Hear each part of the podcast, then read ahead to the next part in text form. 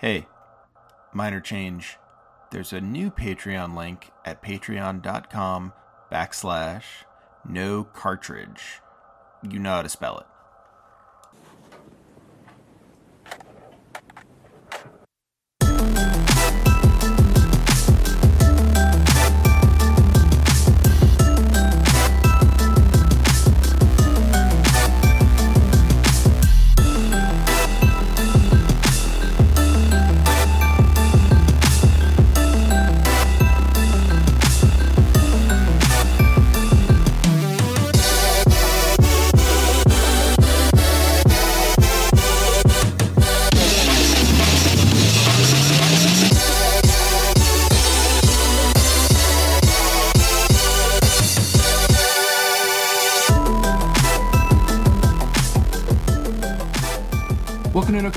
Audio. My name's Trevor Strunk, Hagglebot on Twitter, and um, I, I'm doing a, uh, a basically like a podcast uh, podcast exchange here. Uh, I um, am welcoming back someone, uh, not exactly welcoming back, but welcoming back to me because I was on his podcast, Utopian Horizons, um, and he's coming on my podcast now. Uh, Paul uh, Paul Walker.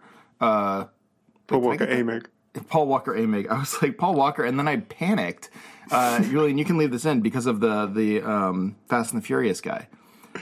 Yeah, Uh, Paul Walker Emig's better because now you're not going to be mistaken for that uh, tragically passed actor.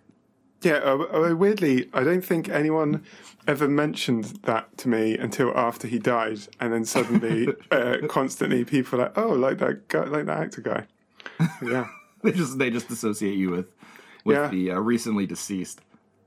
Yeah. I, I guess he wasn't as famous before. People just let it pass. But since he died, after he died, if I rang up a call center or something, uh, the person that everyone wants to talk to me about how they love Paul Walker's films so much, it's like, okay, I haven't seen them, but I uh, yeah, I mean I I know the Fast and the Furious, and that's about it. I didn't think he Yeah. had any other films, so uh, you know. Sorry, sorry to Paul Walker for for the massive disrespect, but not sorry to Paul Walker Emig, who I'm happy to have on the show. Um, so we're having you on uh, to talk about a game that I feel like has gotten a lot of buzz and and buzz that I didn't necessarily anticipate it getting when I was playing it. I, I know a lot of people were, were super into it and they they talked about it, but a buddy of mine was like, "Hey, that that game all the Kotaku people are talking about, uh, what is that?" And I was like, "What? You mean Ashen?" And he was like, "No, it has a weird name, like, uh, oh yeah, Return of the Obra Dinn." Like, "Yeah, that's a great game that has buzz." So apparently, it's hugely popular, and uh, I, I'm glad to have you here to talk about it because I loved it. Yeah. Well, I guess it, I guess being as it was made obviously by the guy that did Papers Please, people were um, sort of paying attention to it quite early on. I think. Yeah, I Lucas think he- Pope he- does actually. That yeah, Yeah. bring some Uh, bring some cred. yeah. Um, I guess the uh, the aesthetic of it, that kind of, um, it's supposed to look like a Mac or something. I don't know what the actual aesthetic thing Yeah, is, but that looked kind of cool. Yeah, I mean, so the the aesthetic is very. Um, it feels like uh, like 16 bit color or or something like that, where it's like it's very much um, like an a a uh, I don't know how to say this. It's very much a uh, like a pared down retro aesthetic, but it's not pixely. It looks a lot more like. Um, I, you're, I think you're right. Like it looks a lot more like something you'd see on like an Apple IIe or something that couldn't quite process graphics. Although the graphics, I mean, he does a really good job of making it look stylish as opposed to like, you know, impoverished. So it's a little different. Yeah. Uh, but it's a really nice looking game, and Mm-hmm. um, it's got pirates in it. Which, um, well, not pirates, but when he first showed it off, it looked, you know, it looked like a pirate ship, which was instantly appealing to me. And it's got like detective stuff in it and a notebook, so I was really into it from uh, from the beginning. And yeah, you, I have you to say, revealed to me that um, you love notebooks in video games. I love notebooks and video games. Yeah, so this this um. So yeah, I don't, I don't know if we if you want to get into this too much now, but just to kind of talk a bit about yeah, notebooks and games. I think is a really uh, can be a really interesting thing. So I mean, we could goes- talk about Discworld if you want, just to like introduce why you were excited about this game, because I think that I think that really, I don't know, it informs a lot of where you're coming from about like why this game was exciting to you. Yeah, sure. So, so I'm generally in really into sort of detective mystery stuff anyway, which I think there's kind of something something inherently appealing there in them about the idea of justice or um, truth as uh, a way of, of um, delivering justice. Which you know, in the world we live in, the idea of of uh, revealing truth and and creating something more just is a kind of fantasy. But sure. uh, you know, it's a nice fantasy, and there's there's there's something quite like so. I don't want to say that uh, re- revealing. So the, the idea that truth has power is kind of a fantasy. That's a bit too cynical to say, but you, you know what I mean. Like ideology yeah. is a bit more complicated than that. You need well, to. Well, I mean, yeah, I, I, agree, and I think like you know, it, detective stuff really appeals to me too. And I think one of the reasons it appeals to me is the same reason video games appeal to me, in that like there's a certain kind of um, there's a certain kind of answer you can get in, in, detective work that you know you would never actually get otherwise. It's why like you know watching a uh, like watching Poirot for instance does something for me that watching like you know true crime documentaries doesn't because like the true crime documentary always ends with some like poor sap uh, getting arrested for the crime even when they commit it you sort of end up feeling bad for them unless they're like a total monster. Um, and then uh, if not that, then it's just total ambiguity. Like, well, maybe this happened and maybe it didn't. Whereas in detective stories, there's always like it always wraps up in an interesting way, like a Rube Goldberg.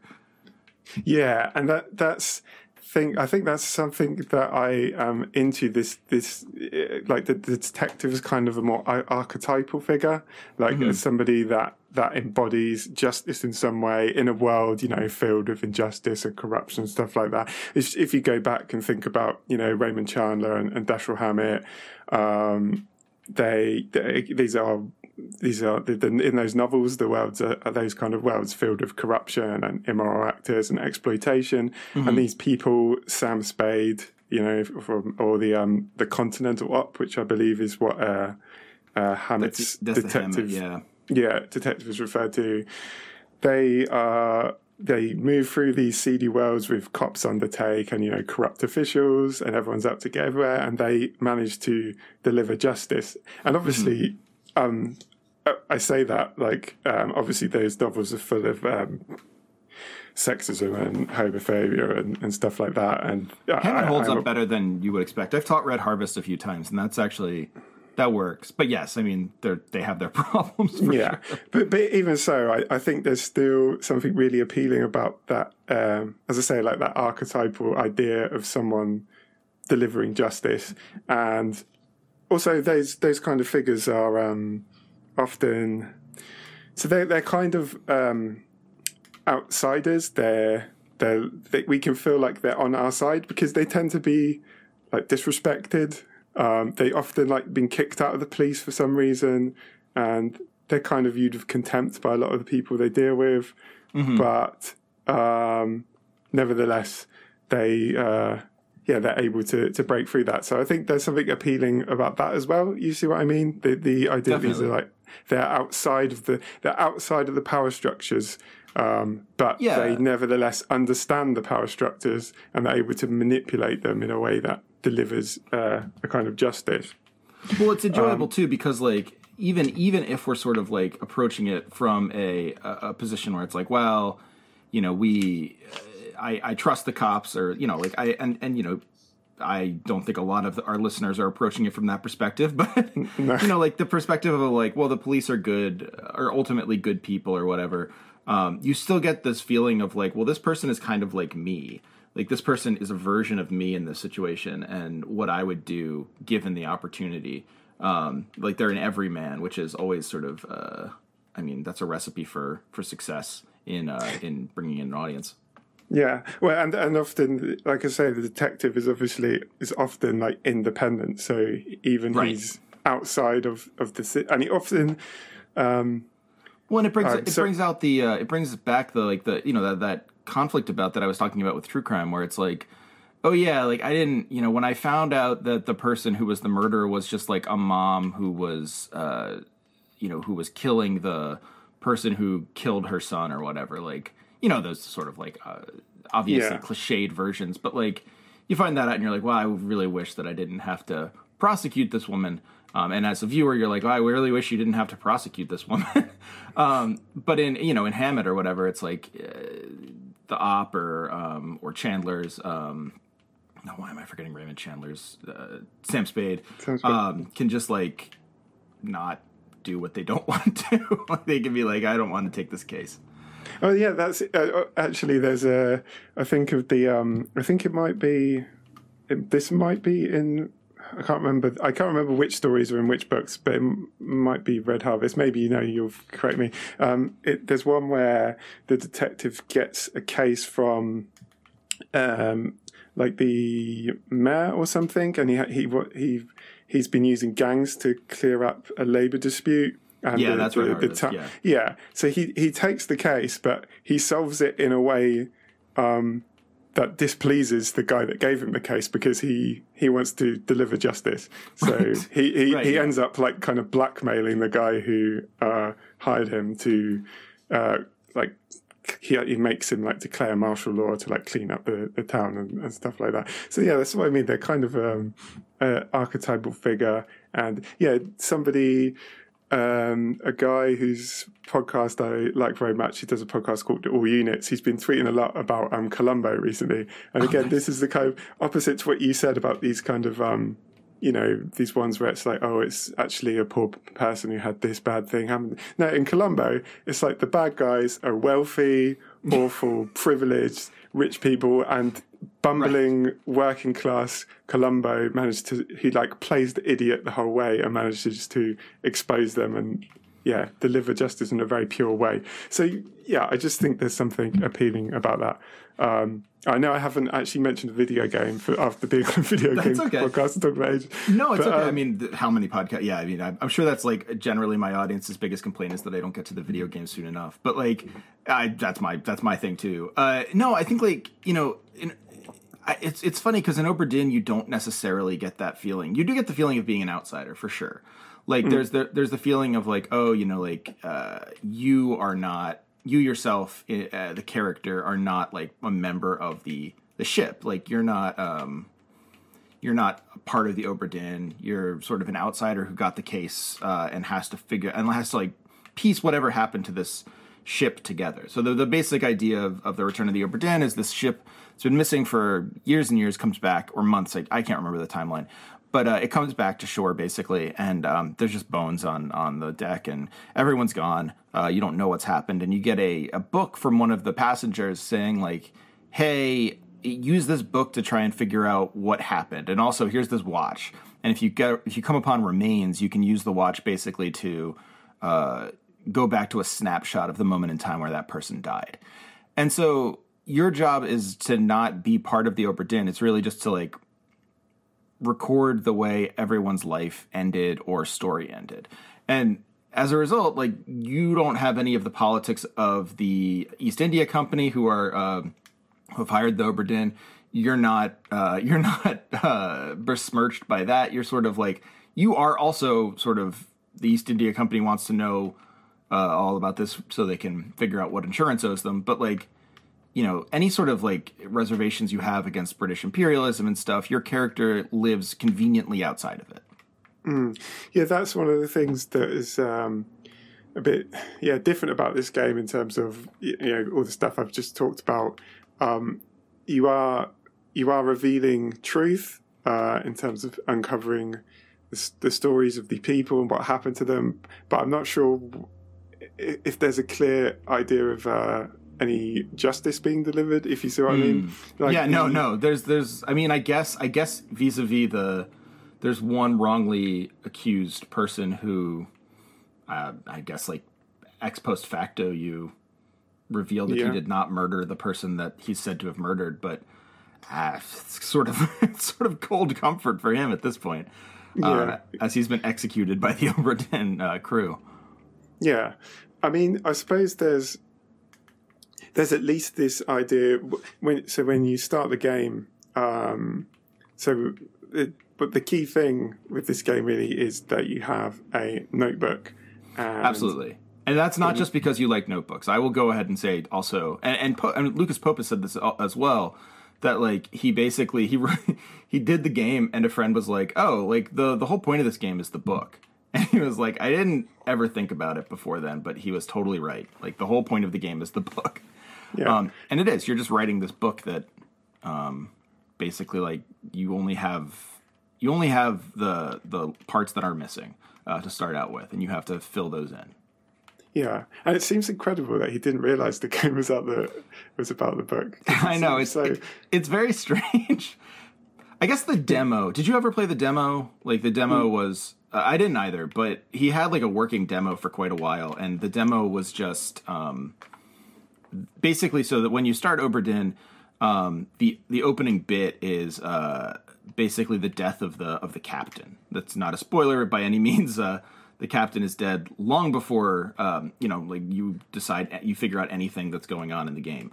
Uh, yeah, but it's the first thing that you see, and it's obvious. Yeah, yeah, they're basically like, Captain, we're coming to kill you, and so you're like, well, every everything in the book has like there's a manifest and, and stuff where it's like, okay, here's who these people are, here are their jobs, here's their nationalities, so there's all sorts of weird ways to figure out who these people are, and we can get into that later, but. um I mean, when, when they say like Captain, we're coming to kill you, it's like, oh well, that's the captain. I know what happened to him. um, but I guess uh, the original demo that Pope had was that um, that was it. Like it was it was the death of the captain in in a certain way. So, um, I mean, that's much different than what the game ended up being. Certainly. because yeah, even though even though the there's these bits where you you're walking around exploring the ship, and the bits where you uh you know these free fr- freeze frame moments as you mentioned where you can like see the moment where someone died really you play the game in the notebook like flipping between the pages Your- Absolutely. your thinking happens while you're in the notebook and that's really what the game is for me like it's it's Oh, the, I think it's that way forever. I mean, I I, I think that's predom- I mean, I won't say for everyone. I guess there's no no saying that, but for me too. Um, I, I absolutely felt that way, especially at the end game, where most of what I did at the end game after I'd gotten all the plot in was, okay, I'm just gonna flip between these pages and try and figure out like who these people are. All I care about is like wrapping together these memories based on this one person who appears in the background. Um, there's like there's an element of deduction as storytelling that goes on in this game that I find totally fascinating, and I think you know that's all in the book. And you, yeah, you you mentioned there about you or you care about them as like finding out who these people are. I guess in, in terms of just going back to if there's any kind of justice being delivered, the only thing that I can think of is that these people start off just as like a- list of people on a company's. Uh, um, you know, because you've, you've got in the notebook, you've got a list of the crew members. So it's like somebody's name, their job, Right. And like that's it like that's who they are for the purpose of this company that's what they are and the purpose of you investigating this is to just you know to write them off as like a financial asset you know Right. whether they deserve to be whether they need to be paid or whether they have to pay money to whether their estate has to pay money to the company and i guess at least there's some justice in Yeah. broadening out and turning them into something more than a name that a company treats as an asset. Yeah. Although I think like, and and this is to his credit, like Pope really makes you feel like a lot less good about that at the end because the the end where it's like, okay, so like here are the rewards that everyone got. They're just like it's like thirty pounds to the family and stuff. Like it's nothing like you aren't changing these people's lives. You're basically just like making the company pay what little they think they need to pay. Um, and I mean, I, I agree with you that like there is there's a level of justice to that, but um, I would also say like to your earlier point, it's not particularly appealing if that's what you're going for. If you're looking to right some wrongs, um, this game might not be the one for you. No, I definitely agree with that. There's not really the the satisfaction from this game is you say the the satisfaction of of the act of deduction, the the the flicking through the pages, and yet I, I should say it's really this really great the way the notebook works. Like it, it does a thing where um, if you so you can kind of focus on people when you're in scenes, and if you focus in on somebody and hold it, it kind of uh, the the notebook fades in in the background, and you can see their face in a because there's a drawing in the book of the crew, which is one of your key pieces of evidence, and it kind of uh, just brings up the um, notebook in the background with their with their face, so you kind of get an idea of where they are in the picture. Just makes it a bit more practical because obviously they're not like uh, realistically rendered faces. So No, they can be aren't. Although, bit- although I was impressed with the with the low poly or the low res graphics that there was a consistency of face. Like generally, I would be able to tell who a person was if I'd seen them before in the game. Like not from their picture necessarily, but definitely like if you see them twice on the Obra Dinn, you're like, okay, this is this person. Like they've you know they've shown up before. Um, this is that person. Like that kind of thing. I felt like you know I could generally get it right. Although I'd always go to the book anyway. Yeah, more often. Yeah, it, it works more often than not. But I just thought that was a nice little. Uh, that helped, I think, because yeah, sometimes I had problems working out who in the pic, like in Yeah. the picture. I was like, I was Absolutely. like, I'm not sure who that guy. But um, yeah, we should say as well. It uh, it does a a good thing of. Um, so you have to put in who the, you have to work out who the person is, uh, how they died, and who killed them if they were killed by somebody else. And the game only tells you if it was right once you've got uh, three correct answers. So it's Yes. a good way of stopping you just uh, like brute forcing it and just clicking through. So Now, that was there ever a time where you brute forced? Um, n- no, but Really? would- That's impressive. So, well, it depends what you mean by brute force. So I would. So that I there were a lot of times where I would I would think I have a v- vague idea of. There would be a lot of times where I'd be like, okay, this person I'm sure is one of these people. Oh, right. So Like a once I'm going to wait until, uh, and then I would kind of, if I had, if I had, if I was at a point where I had two solutions that I was sure about, then I had worked out another one that I was sure about. I would sometimes classic. leave the one I leave the one I was sure about and try and you know play with some of the names for the one I wasn't sure about. Absolutely. yes, I, yeah. I did that. I did that with the with the a lot of the top men. So like the uh, well, so one of the things that happened to me in playing this game, and and maybe this is just because I'm a bad detective, but like, um, it took me a really long time to figure out that there was a, a, a significance to where everyone was standing in the picture that had to do with their jobs. Like I understood, like I okay, if there's an accent or if there's uh like someone uses Polish at one point, and there's only one Pole in the in the um in the entire crew, so you're like, oh, well, that's them. Um, but the the pictures where it's like, okay, the stewards stand together and um, the uh, the topmen stand together, and like the Russians are probably playing you know cards together, and uh, that that kind of thing. Like, it took me a really long time to figure that out. well, I, th- I think that I think that uh, f- probably that type of stuff is it works in its favor because I think so. The game the the game doesn't. It's not particularly handholdy, so it lets you No. just you know. So it, it, you have to work stuff out for yourself. So I think it works in that, you, like you say, you start off with stuff like, okay, that guy's got an accent, so I'll look through the list and see who is there any, how many Scottish guys are there on here or whatever. if there's only one Scottish guy, there aren't many. That's him. but you you get to a point where your strategies kind of stop yielding results. So then you kind of have to you know you have to search for a new one. And then at some point like that that's i think that that same thing happened to me where i kind of thought i realized that i knew who a few characters were. And i was like okay these people are all seamen.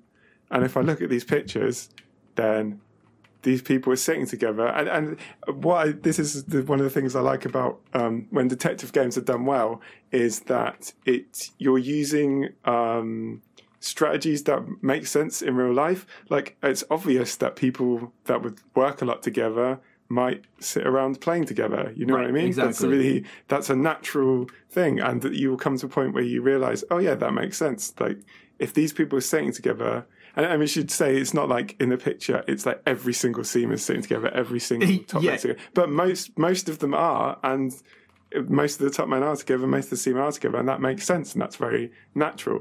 And um, yeah, Yeah. I, I like the way that those are some as well as the revelations of oh this guy's this guy, you also get the revelations of oh this is a new strategy that I can use to work things out, and those things come gradually and keep it interesting. I think That's a really good way of putting it. I think like eh, you know like the one the one place that I wasn't able to ever get it right uh, was with the Chinese topmen. Um, Right. because their their names are never said, and I brute forced a lot of them before someone told me that. And here here are some spoilers in case that you are going to play Return of the Obra Dinn. Um, skip ahead maybe 25 seconds because I'll only talk about the spoiler real quick. But um, you know, there's their numbers are listed on their beds and correspond with kinds of shoes they're wearing, and that was not natural for me at all. Like, so I was like, I was like, I feel weird because I keep guessing these people's names uh, because I know they're Chinese, and that feels like oddly racialized in a way that I'm not comfortable with. And the person's like, oh yeah, it's their shoes. Um, that's what people say. I don't know how it works. And so I looked and I, I got a couple of them and I was like, oh, okay. Like it was their shoes. That's, uh, that's not what I would have expected. Okay. No, I didn't. Uh, I didn't know that. I didn't notice that. So I probably brute forced those ones as well. I don't blame you. Um, like, and like when I went down, I was like, oh, okay. But even when I knew that, it was like, okay, that is that the shoe he's wearing, and then I'd have to like, you know, use a use a deduction that I was comfortable with, and you know, double it up with another one that I wasn't sure of, and that kind of thing. So it definitely wasn't a perfect solution, but I mean, Lucas Pope really does a good job here of anticipating your prejudices and um and like strategies and then messing with them. Where like you know someone who you think is going to be a seaman because they're super far out of the out of the picture is actually like uh, uh not an officer but like a, a specific person on the on the um on the ship where like you think i know one thing i did was i thought every i thought a gunman was the person uh, who was shooting the people in the or who's uh, assassinating or assassinating um, executing the uh, the the formosan um, uh, guard in the in the execution uh, image. But of course they were seamen and gunmen are ve- much more specific. So like there's a lot of things that i think pope assumes that you will think of. And he it's not just about like finding cool ways to make you deal with deduction he has a really good sense of what the player's going to do but not in a definitely not in a uh, annoying kind of uh, ah, ha ha I've No, tricked you. not at all. because it still feels I have to, I, I, as I said I think it still feels very uh, natural. Like the, the the the way that people the way that you see the crew interact with each other the kind of relationships they have all feel like they make sense so I really Yeah, I agree. think- yeah, and it, it really you're absolutely right. Like it isn't like it isn't like uh when when he does it, he's trying to, you know, make some sort of like meta point or make you feel silly or something. It really is like, you know, here's here's kind of how this is going to work and uh this is all I'm giving you. We'll see what you make of it. And he he seems to just have a really good sense of knowing what we're going to make of it. Um if that makes any sense. And um, yeah, just uh, I- went to say that with the the notebook as well. Um, so it's uh, I I think you know a notebook is a place obviously where you uh, write down thoughts that aren't fully formed, right? right. You you write down. You're trying to conceptualize something or form something solid, so you write notes to try and help you um, come to that. And this this notebook kind of uh, reflects that process back at you in that it makes that happen in your head. Like because when you're playing this and you're flicking through the notebooks, your your head's like swimming with half formed ideas Yeah. or like intuitions, and you're trying to like. Uh, because it, can feel quite overwhelming. I thought at, at first. I don't know how you, you felt. But No, totally. It, it actually kind of felt like I wanted to keep a notebook for the notebook, um, which was why I was so happy that they did the thing that you said, where like there are three things that you need to get correct because like it felt on some level like it was at least manageable. But looking at it, I was like, I have I I can't do this. Like I can't. There's no way I'll be able to to get all these things together. I mean, put a different way, I I look the only time I looked at a game fact for this was because I mean that would just like that would be pointless. Um, was to uh, confirm uh, there's like a very early point in the game where you can just like stop basically like you have the option to just leave the Obra Dinn after you figured out a certain amount and at that point i think i had 15 of the 60 uh, done and i was like if i leave is there going to be more should i leave now or what and i looked it up because i can't handle stuff like that where it's like you're making a choice and you don't know how it's going to pan out um, and they basically Oh, yeah, like, and it's if you leave it's just a bad ending Yeah, because the guy says as well, um, uh, come on, like there's a storm coming, so like wrap it up. Yeah. So it kind of makes you think, oh, do I need to be quick? Like, better hurry. Yeah, got this to exactly. Yeah it's Yeah. very strange um, did you did you end up leaving at that point or did you stay No, I just, I, I- I just kind of, yeah, I had the, this, I had a bit of the anxiety that you had there, but I just kind of thought it feels to me like I'm supposed to solve all these first, so I'm just going to trust that instinct and keep going. And then after like a while and a storm didn't come and destroy the ship, or whatever, I was like, okay, this is obviously fine. I can just keep going. Yeah, I mean, my concern was like, I was like, well, maybe, maybe I've done all I can. Like, maybe I can't come up with any more. Which again, like, is a super, it's a really cool way of of brute forcing a a moment of like of reconsideration from your audience, where like, you know, I thought I had the game pretty much figured out, and it turns out like if you think that if you have that if that's all you're doing you're only going to solve 14 or 15 ones of these. Like you need more going on than than your initial assumptions of how this game worked in order to make it happen. And i mean that was that was a cool moment for me because i really had to reconsider how i was looking at the game and how i was doing the deduction. Um, and it turned out not as well as i could have been. But I think it's it's um yeah the, I think you just have to there's a few moments like, like that I think where you feel like it's getting a bit too much for you or you might be overwhelmed or you start to worry like because you can always as you're exploring the ship you're uncovering these um these uh, murders and then there are murders like embedded in murders Right. so you, sometimes you start to think oh, should I stop going because I've already got so much unsolved stuff? But then if I keep going, like maybe I don't have everything I need yet, and you start to Yeah. worry. But like I think I got to a point where I realized that just keep going, just keep going, and don't worry about. Uh, try not to worry about that, and just uh, yeah, the solutions will come, and you have, and it's it's very. I think it it's very. um careful about giving you space to think. So, for example, when the freeze frames happen, like with someone's death, it leaves you there like for a set amount of time right um, before you can move on, which sometimes can be kind of annoying because you're like, okay, I get it.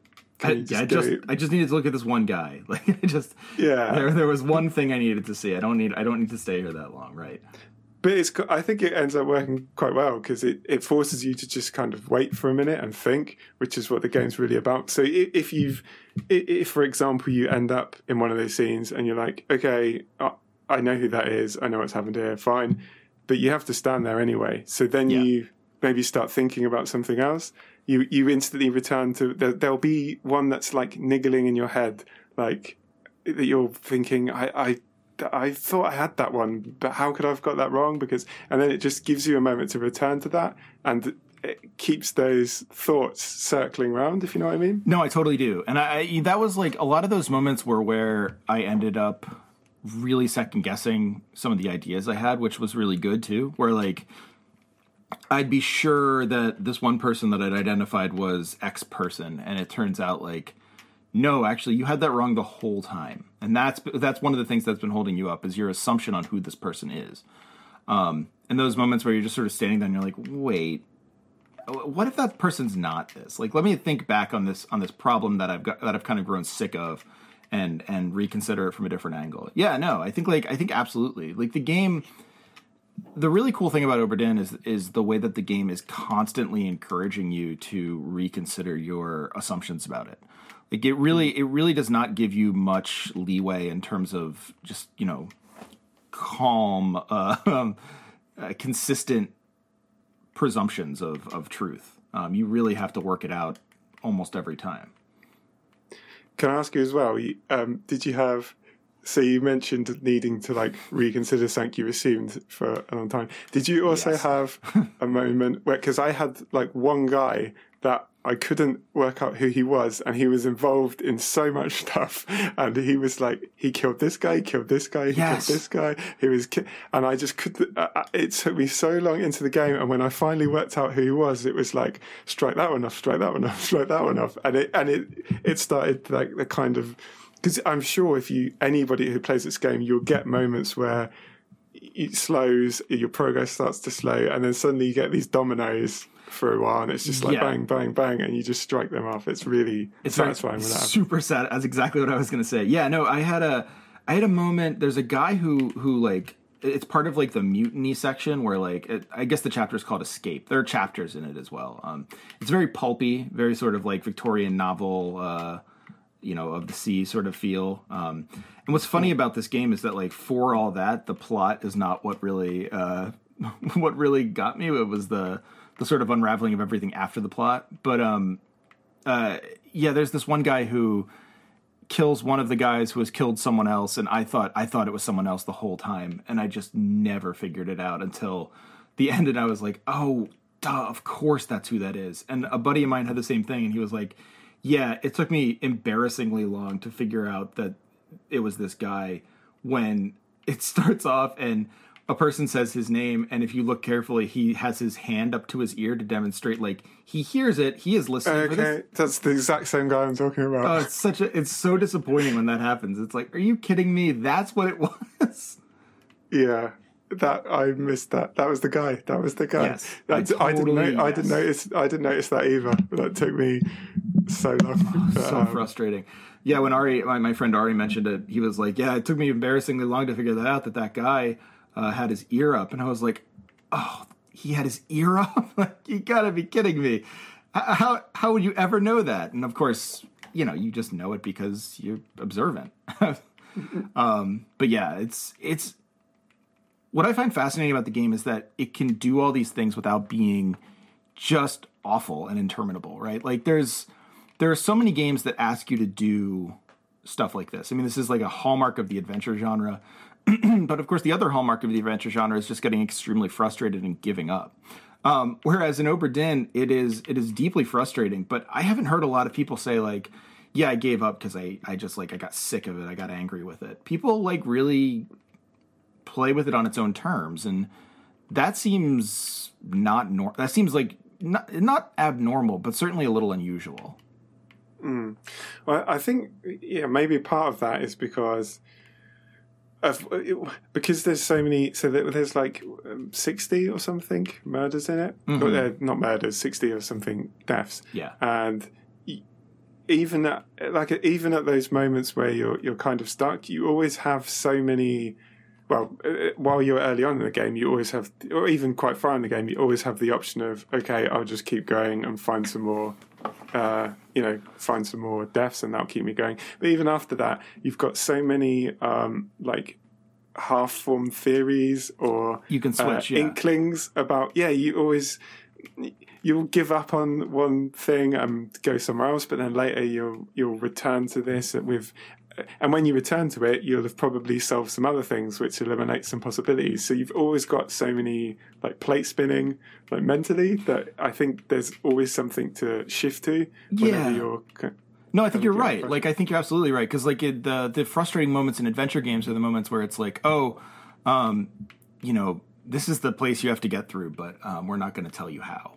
Like that's when it becomes like, okay, so what do you want me to do here? Like, what exactly? You, what thing do I have to press? What stupid, you know, uh, combination of things do I have to do? And then you know, once once you realize it, it it's fine. But before then, it's like this is just this is just the worst. Um, and so like the fact that Obra Dinn never has a moment where you're at a roadblock where it's like, okay, um, here's what you need to do, figure it out. You have a million places to go at any given point. You can always uh, mess around with different theories or different uh, problems because at the point where you only have one thing to figure out, it's very easy to figure that out. Can I use uh, talking about the frustrations of adventure games? Can I use that as an excuse to, to talk about Discworld Noir? Yeah, of course you can. Um, I I, Yeah. I would I would hope you would use as many excuses as possible to talk about Discworld Noir. Yeah. So this is this is the so is the, the first game I can think of, or the first, it's the earliest game I'm aware, and maybe there's the others that people know that I have not heard of. But it's the earliest game I know where like an a notebook is the central thing in it, like it's the thing that you play with. So just to explain what it is to people, it was so people probably more familiar, if at all, with the earlier Discworld games, Discworld and uh, Discworld Two, which were like traditional uh, item adventure kind of games uh, with starring like Rincewind, who, if you've read Discworld, he's one of the characters from Discworld. But anyway, Discworld Noir was um, a original story. So the, the first two took like elements from various books and like mixed them together. Discworld Noir, as it, as the character, as the name suggests, was like a noir story, and it borrowed stuff from the Maltese Falcon and all these classic noir storylines. And you played a, a private detective. Um, but what was Sounds good. in, yeah, what was interesting about it, as I say, is you had this notebook, and uh, obviously, adventure games.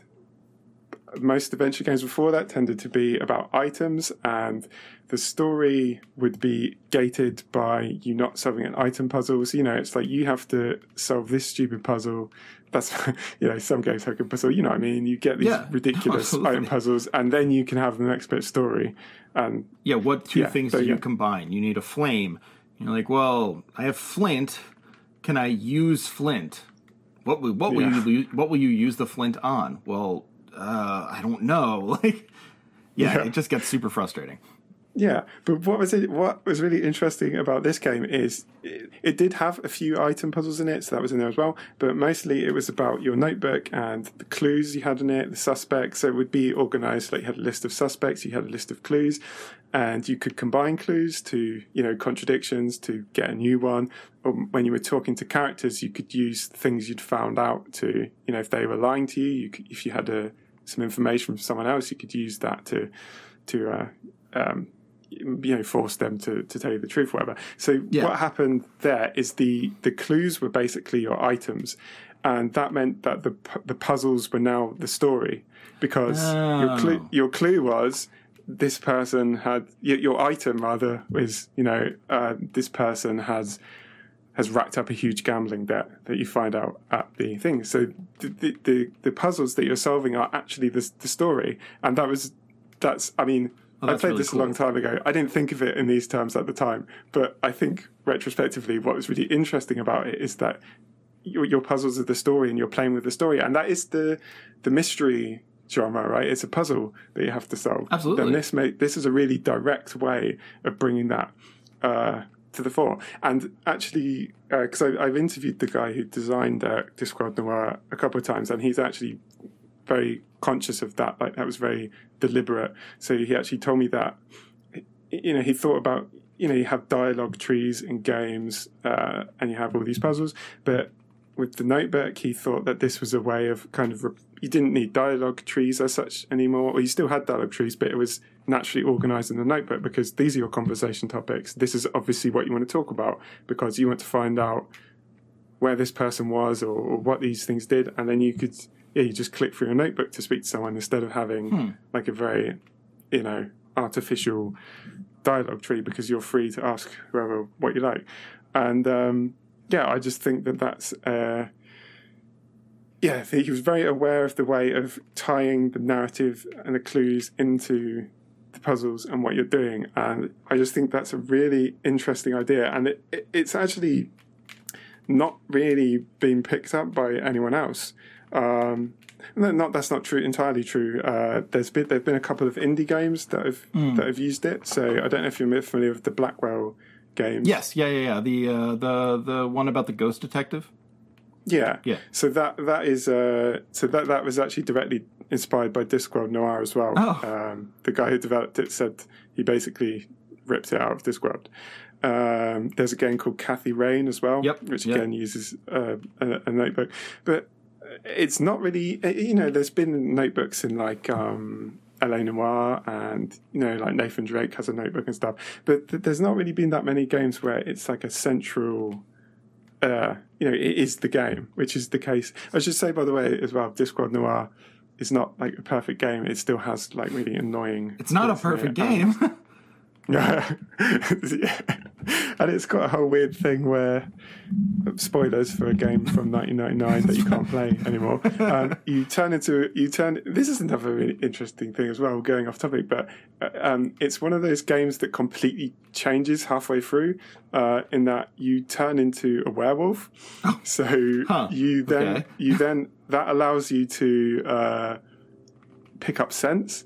So then you have like you can transform into a werewolf and smell various scents around the area, and then you can like work out uh, if you see a if you work out like oh this scent they're like color coded. So you could be like, oh, this color is this person. So then you could go somewhere and say, ah, this person has been here because their scent is here. wow. Um, so yeah, that was kind of a weird thing, which yeah, I don't know if that's good or bad. Honestly, that's um, it was quite. Uh, it it worked in some ways. It was a bit. You ended up with a huge infantry of colors that were some like this one's light blue and this one's slightly le- less light blue. So it was kind of a bit. yeah, that's a little that's a hassle. Well, yeah, I mean there can only be so many colors, uh, and like if you're sticking to ones that are recognizable, you'd end up with like seven suspects, which probably for a lo- or seven per- people of interest, which for a game that long and, and big probably is not enough. Yeah, but it, it it worked in some ways. It worked in some others. But but anyway, it was an interesting game, and yeah, I just think this again. This kind of links back to to Obra Dinn of what I'm talking about with the Notebook um, being the focus of the game, but also making. So obviously, in a sense.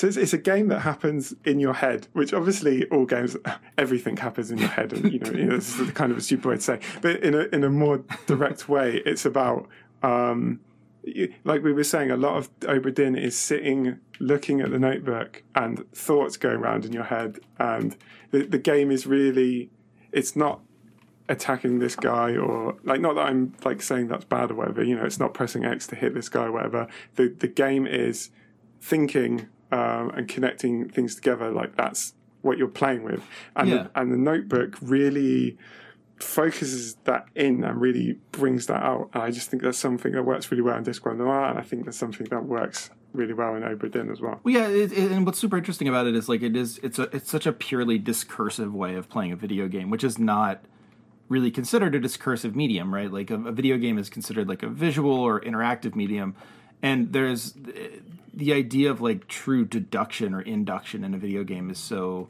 you know strange. I mean, like in terms of reading practices, I can only imagine that you know people will write papers on on Obra Dinn, um, and you know rightfully so. It's a it's a really interesting game for that.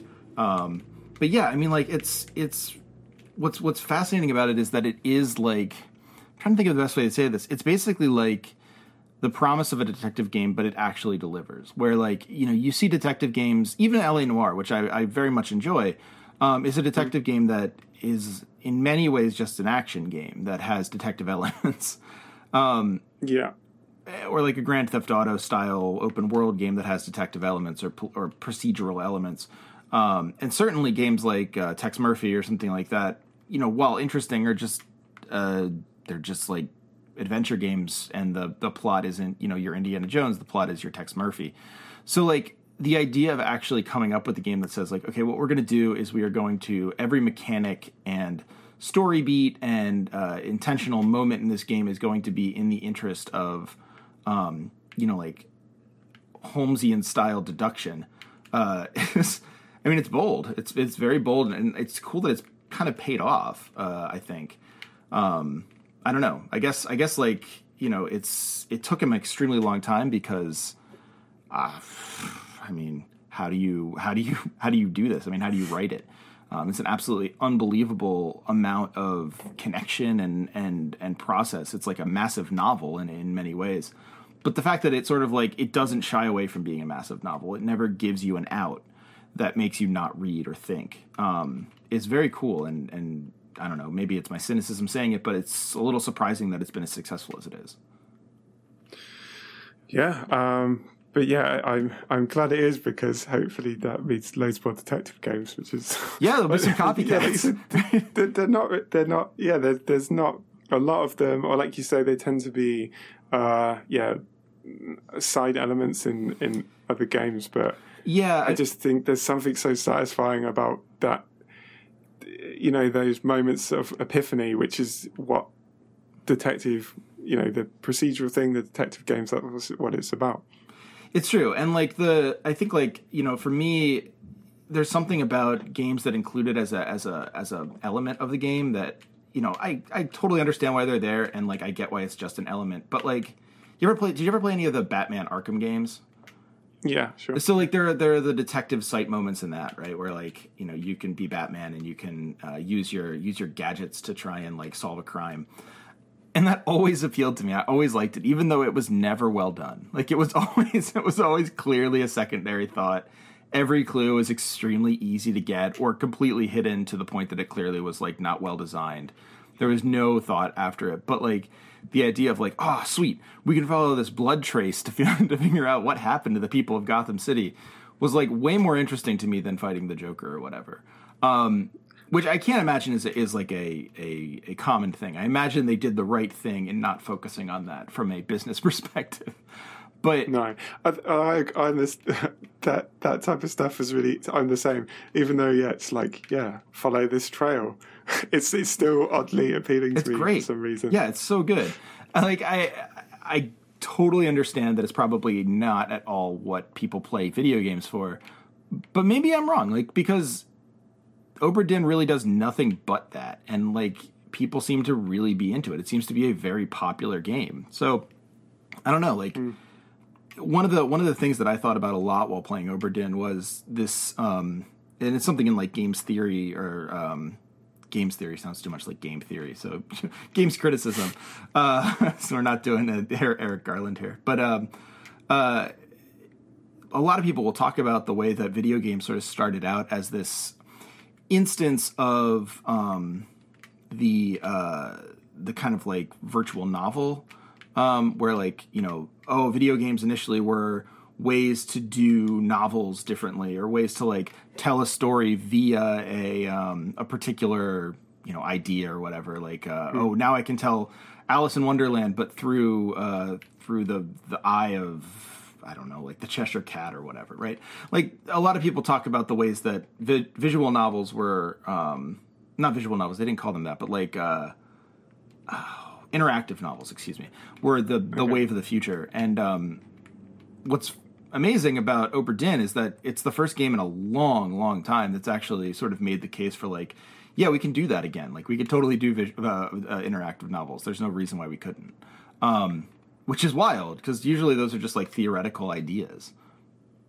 Yeah, it's uh, what, uh, while we're sort of talking about um, storytelling and stuff. Like, how did you um, so we, I think we've we've both kind of made it pretty clear that the the the main appeal for from us was the deduction detective stuff. But did you enjoy at all the the the the kind of story that forms the background I, of it? I did enjoy is, it.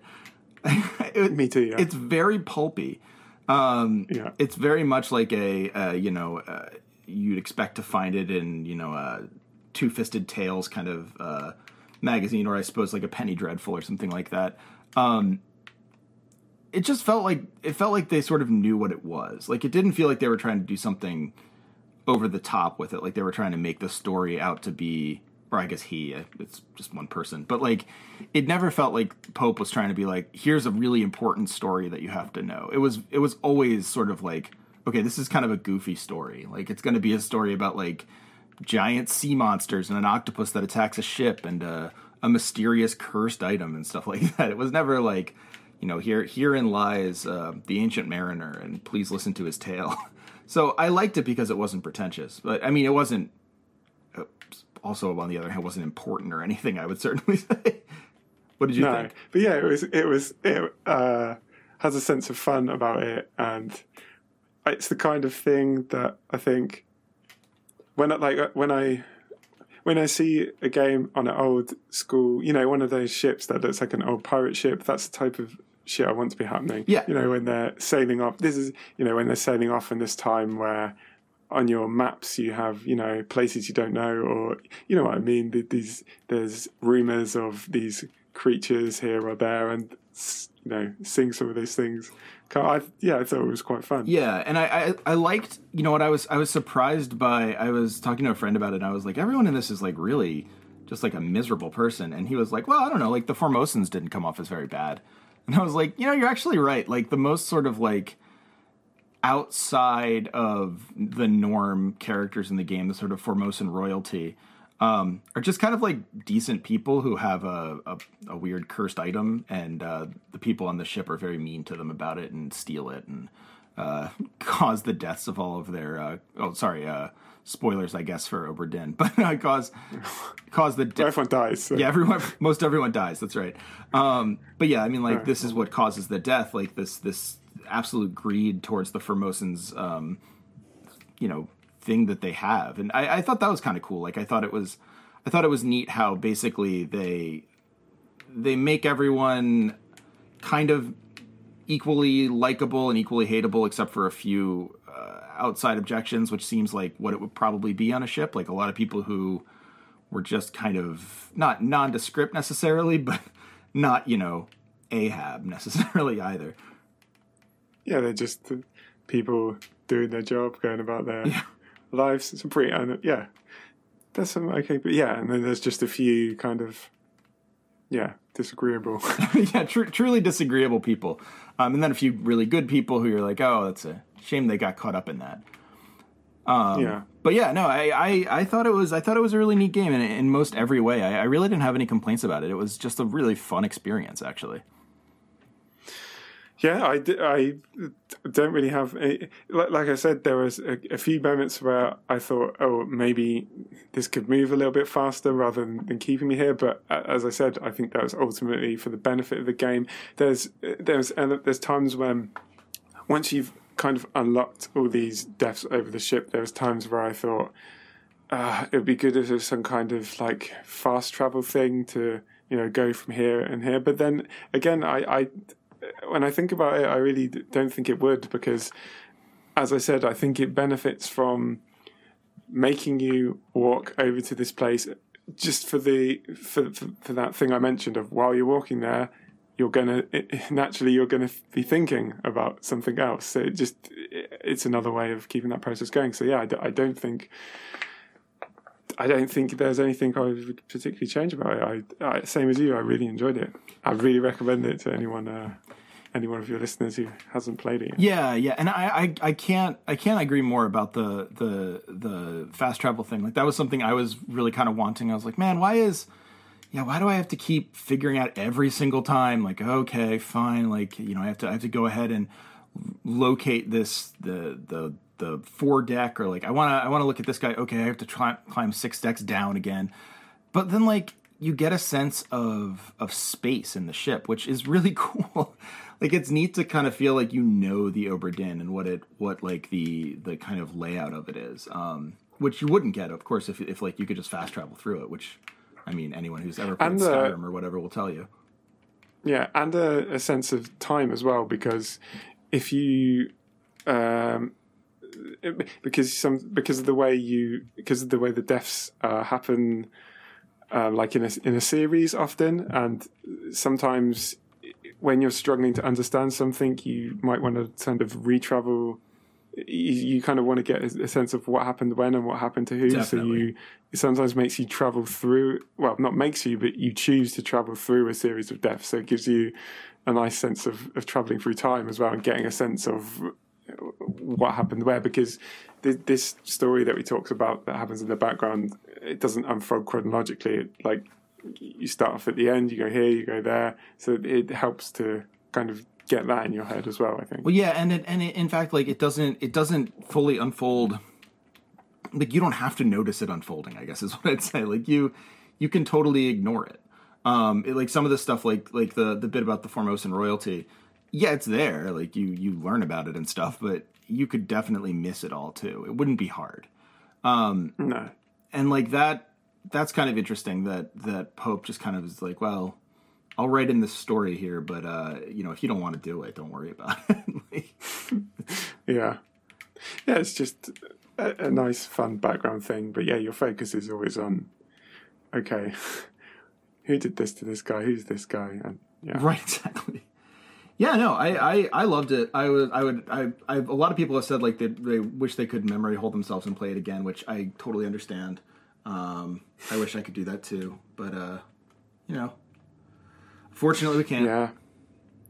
No, that's the that's the uh, that's one of the downsides of, of detective games. Once you figured it out, there's not really much left there for you. Right? Yeah, you're sort of you're sort of done at that point. But you know, it's it's it's I don't know. Like it was it was it was enjoyable. It was absolutely worth what I paid for it. Which I mean, to me, doesn't really matter so much. But not because I have a ton of money, but because I hate judging video games that way. Oh, sure, yeah. But um, Yeah. yeah, I, I I would absolutely recommend it. I think it's I think it's a wonderful game.